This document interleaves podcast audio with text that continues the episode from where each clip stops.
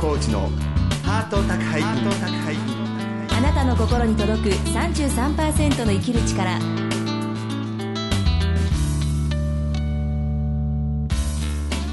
ご機嫌いかがですか？壊れ物の祭典代表作家の月野コーチです。フリーアナウンサーの松井博恵です。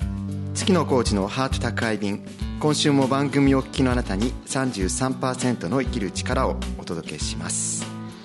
えー、ひろえさんいよいよね、はい。えーこの番組が、ええ。ーきっかけとなって、はい。6月9日にねええ「痛みの絆」っていうイベントがありますけれども、ねえーフルート演奏者の本宮ひろみさん、えー出てくださった、えーとね、フルート演奏に合わせて朗読とかトうん。ークによるメッセージとかでね行うイベント。ひろえさんはね司会で出演していただきますけれども、はい。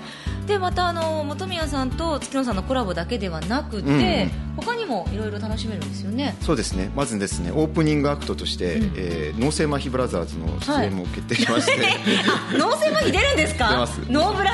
ノーブラも、まあ、彼はなりに痛みもいろいろあ 心と体にあるらしいんで、はい。まあ、それで絆をまた持とうと で場をこう盛り上げてもらってで次におもむろに私が出てきて、はい。でバック演奏には、ええ。あの本宮さんが所属する、はい。えー音の墓の笠原さんがギターを弾いてくださる。アッシュ。アッシュの、へアッシュね。いいですあねの渋い中年が。うん渋い中年が。はい、そして、あのーハート宅配便スタッフのええ。青木さんがですね、うんうん。えーユースト中継並びに音響ということで、ええ。ーユーストリームでですね、はい。えー全国で見れますんで、ん。えーぜひ生中継オンデマンドでねそうですね。見ていただけたらと思うんですよ、うんまあ、あのユースト配信があるってことで、はい。じゃあ自宅のパソコンからって考える方もいると思うんですけどそうですねできれば会場で。に来ていただいて。入場無料となってますんで。入場無料なんですね。新潟市補助事業、新潟市さんが応援してますから。あ新潟市がバックアップしてくれる。バックアップ新潟市が応援するイベントですから。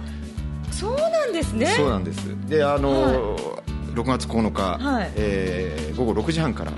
新潟市総合福祉会館で、はい。えー開催しますんで、ん。お近くの方はぜひ足を運んでいただき、ええ。ー遠方の方はユーストで見てくださいと、ぜひぜひお願いいたします。じゃあもう結構人集まって残り席あとわずかっていう状態なんじゃないんですか？予約特にしてませんので。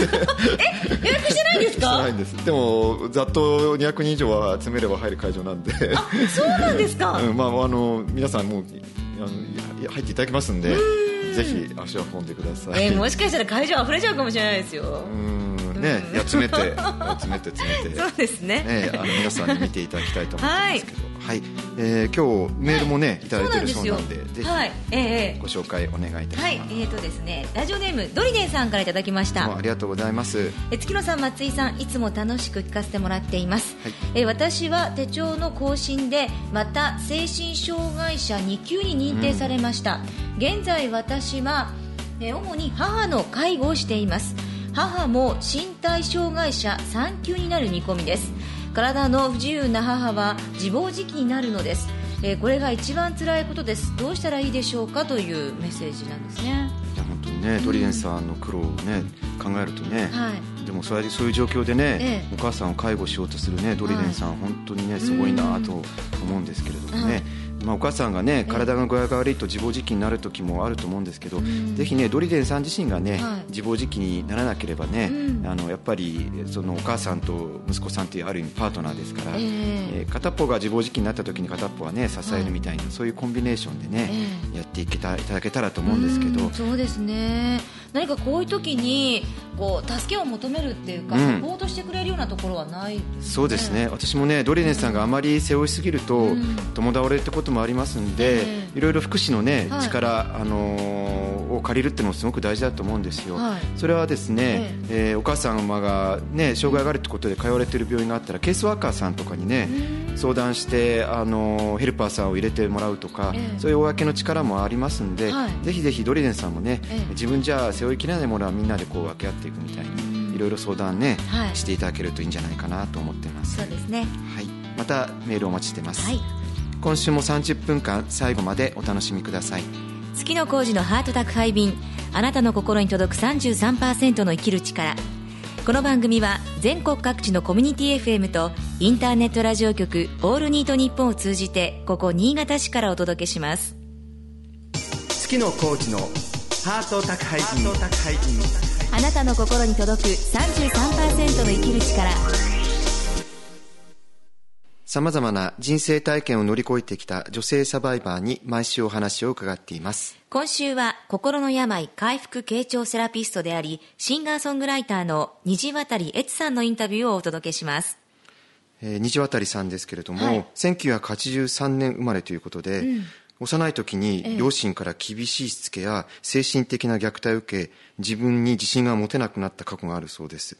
15歳で痩せたくて始めたダイエットで拒食症になり、えー20歳で過食症うつ病パニック障害統合失調症引きこもり対人恐怖症自傷行為自殺衝動に、えー振り回されて人生がぐしゃぐしゃになりました、13年間苦しんだんですけれども、はい。えーとうとう抜け出しましてですね、ええ。回復して、えーその経験を人につなげていきたいと、えー心の病傾聴回復セラピストシンガーソングライターとして現在はご活躍中です。はい。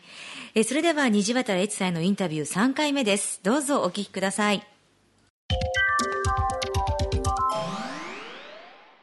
えー前回までの放送では、まあ、その摂食障害というね症状でもう最後は一人暮らしして過食でもう仁王立ちでコンビニのパンをアパートの鍵開けるのも めんどくさい。めんどくさいっつって自分の部屋だからちょっと入ってゆっくり食えばいいものをもう右手にシュークリーム左手にアイスクリームで食いまくってました。そしたらもう体の調子悪くなってきて会社では居眠りするしそうです。も遅刻もしますね。うすごい苦しかったっていう話でしたね、そしてまあいろいろありましてあのもう本当に死にたくなった時にミクシーに摂食障害のコミュニティで福井県にありますガイアという、まあ、施設みたいなとこ、はい。うんにに、まあ、もう最後藁をもつかむ気持ちでそこに行きました。そうするとまああの統合失調症という症状があって幻聴を聞こえたこともそこでわ分かることができたしいろいろ最初は1週間の予定だったのが1ヶ月もいるっていうことで、えーみたいな話だったんですけどね、はい。そんなまあ28歳ぐらいはいそうです。去年ですね。なるほど、はいそれでガイアを出られた以降はどんな感じなんでしょうか？はい。でガイアを終わった後あのあ、まあ、すぐに治ったわけじゃないんですけれど、はい。終わった後なんかまあ体も心も軽くはなくて、はい。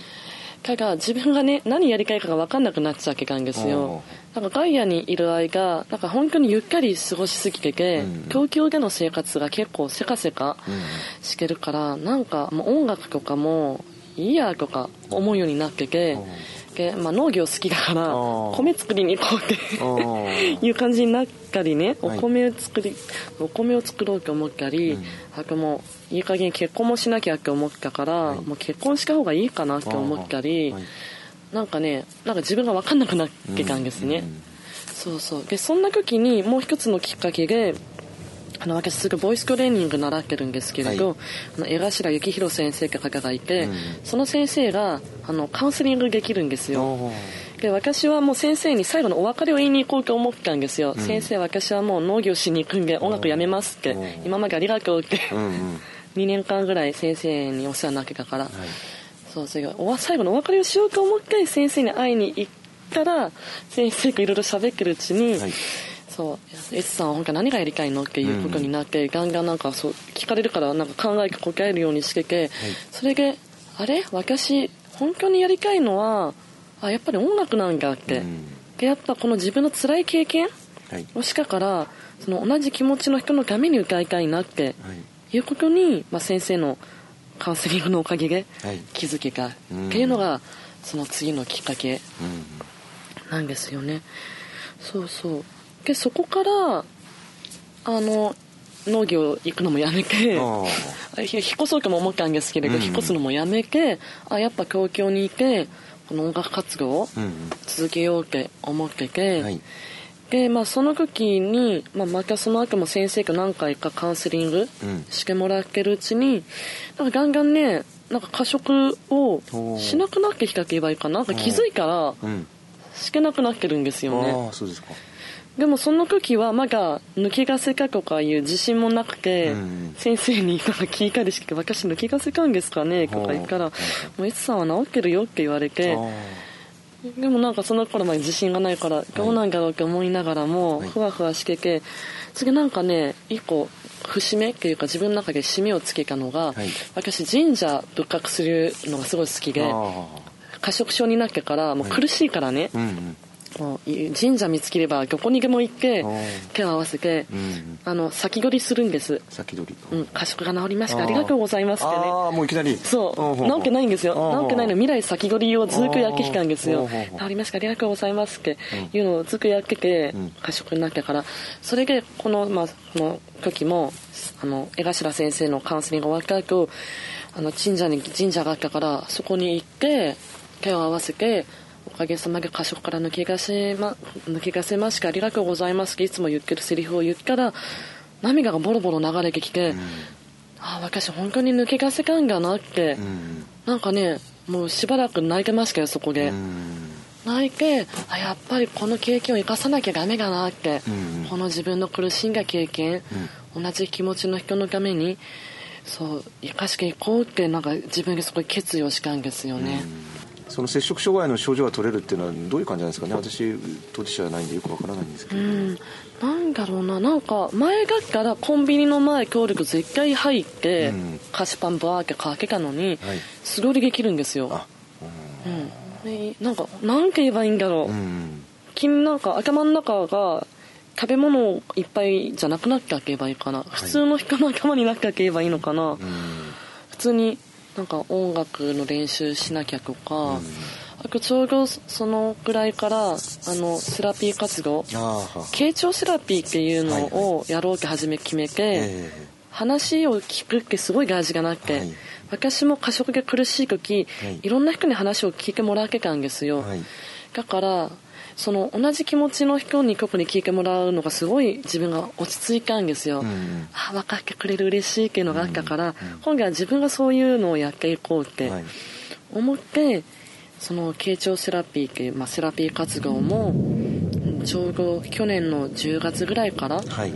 セラピー用のブログを立ち上げてやり始めたぐらいから、まあ、そのちょっと前ぐらいからなんかそうもう過食の何縛りがなくなってきて、ん。まあでもお菓子好きだからはい。食べるんですよ、いや全然。お菓子食べてください。お菓子食べるけれど、全然もう次の日になったらもう今日はお腹いっぱいだからお菓子いいやとかん。になってるんですよ、ああ前と違いますね。マイクあれ？マイク違うって前だったら前の日食べてようが今日も食べますから、はい。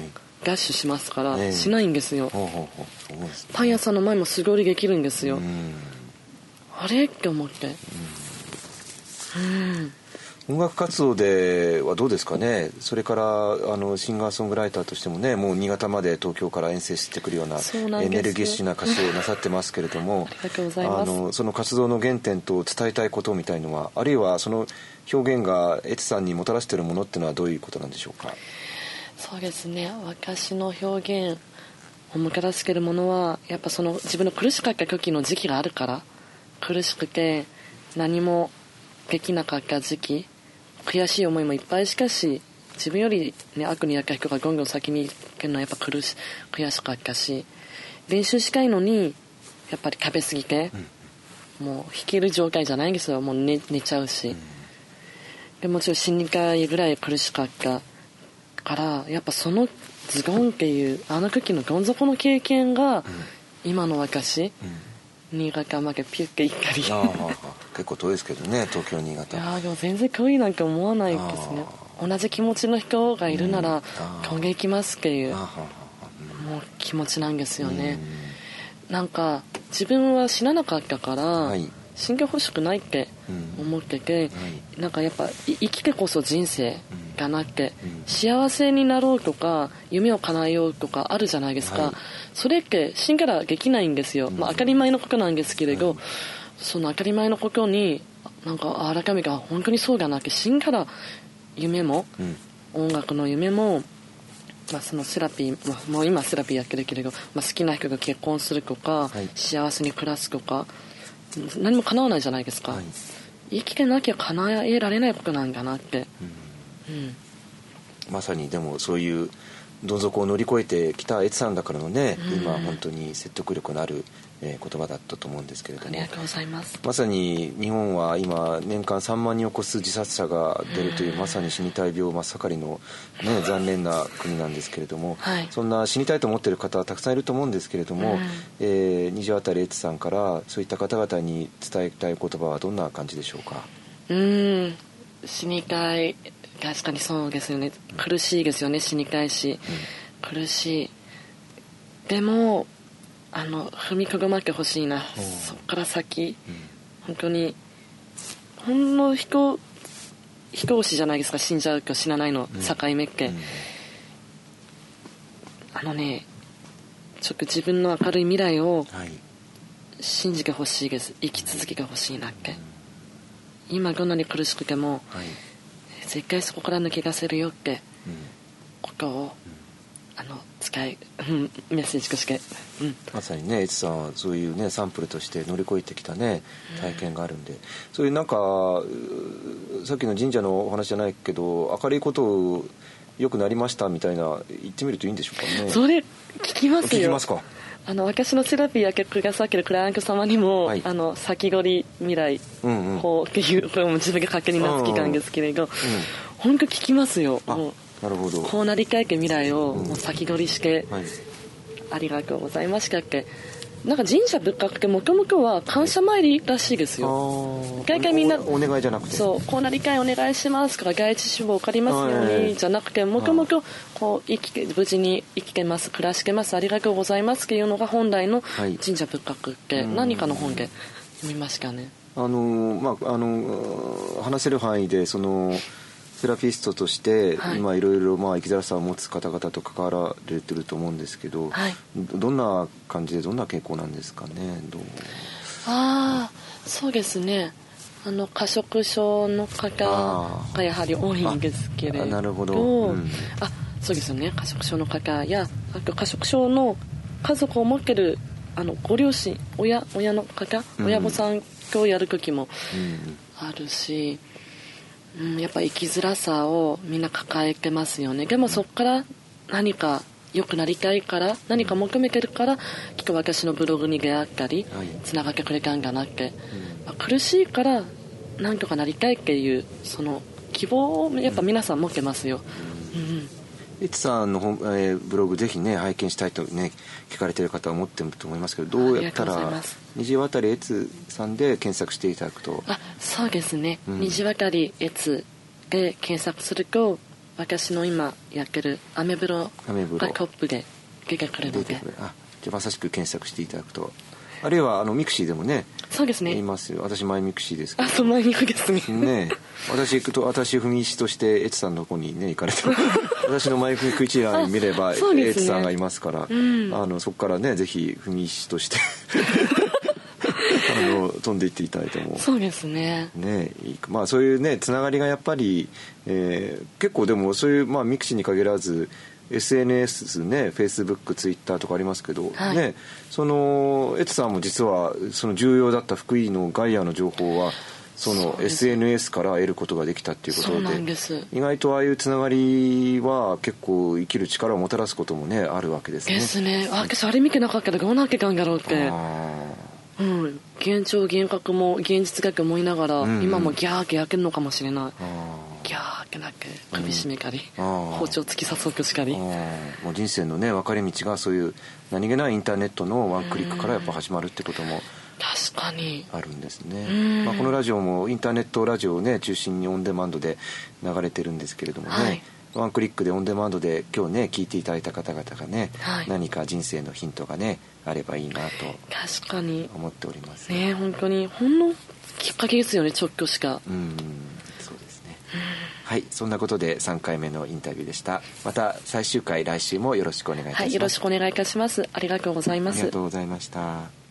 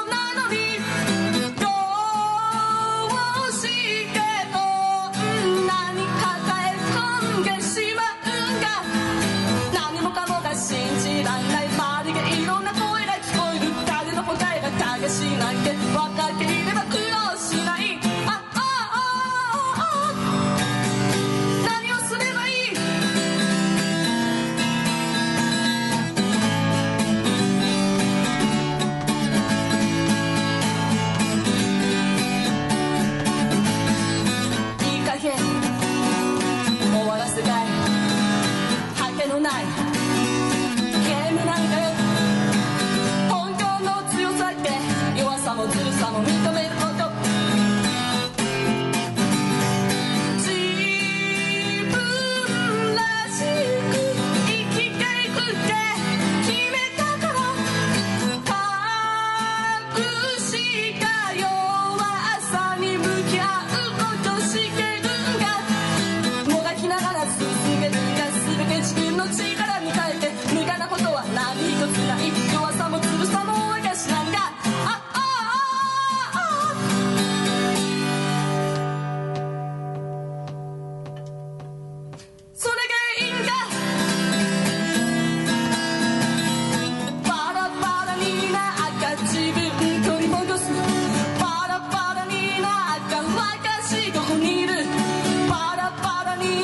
った自分気づいてる。その全てを愛してる。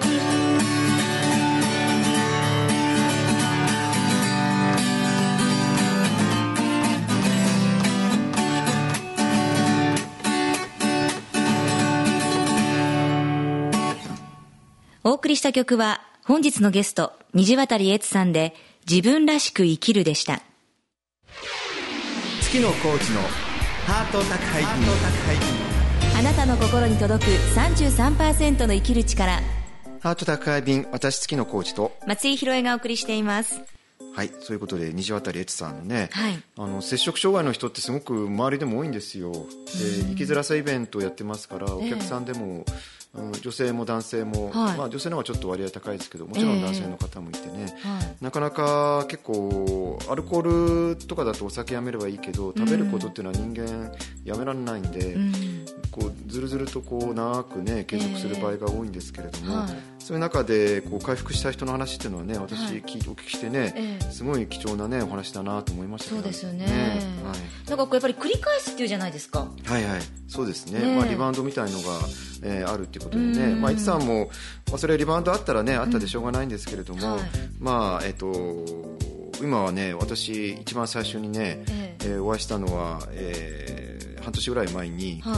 あの新潟でねあのお話ししましたけれども K-BOX っていう生きづらさライブで拝見しまして、はい。すごいね元気のいいこのストレートな歌声でねやっぱりなんかこう吹っ切れた人のね、ええ。魅力みたいのをこうすごく感じましてね、はい。でその場でね、ええ。ーこういうラジオがあるからお願いしたいってお願いしたんですけれどもね、うん。うん。でも13年間ですよね。で先ほどあのプロフィールで紹介があったように統合失調症とか本当にあの、拒食過食だけじゃないわけですよね。さっき私プロフィール紹介した時に、ええ。ね呪文のような。どこでこううなずいたらいいんだろうと思うぐらい。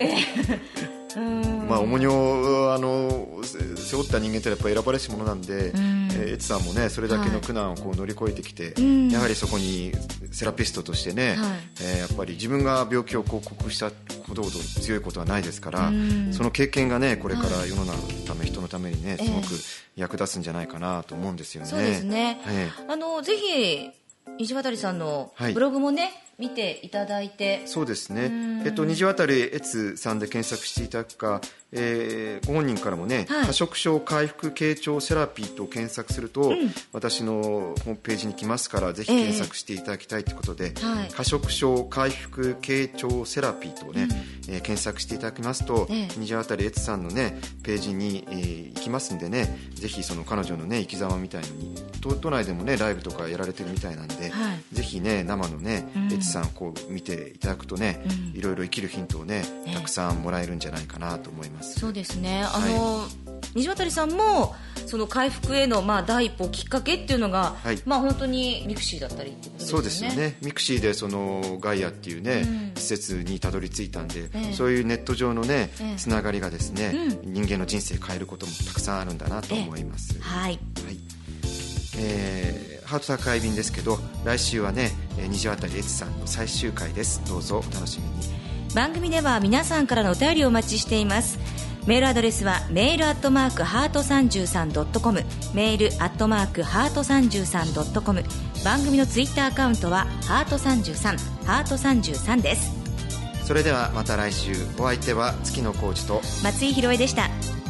月の工事のハート宅配便あなたの心に届く33%の生きる力この番組は全国各地のコミュニティ FM とインターネットラジオ局オールニートニッポンを通じてお届けしました。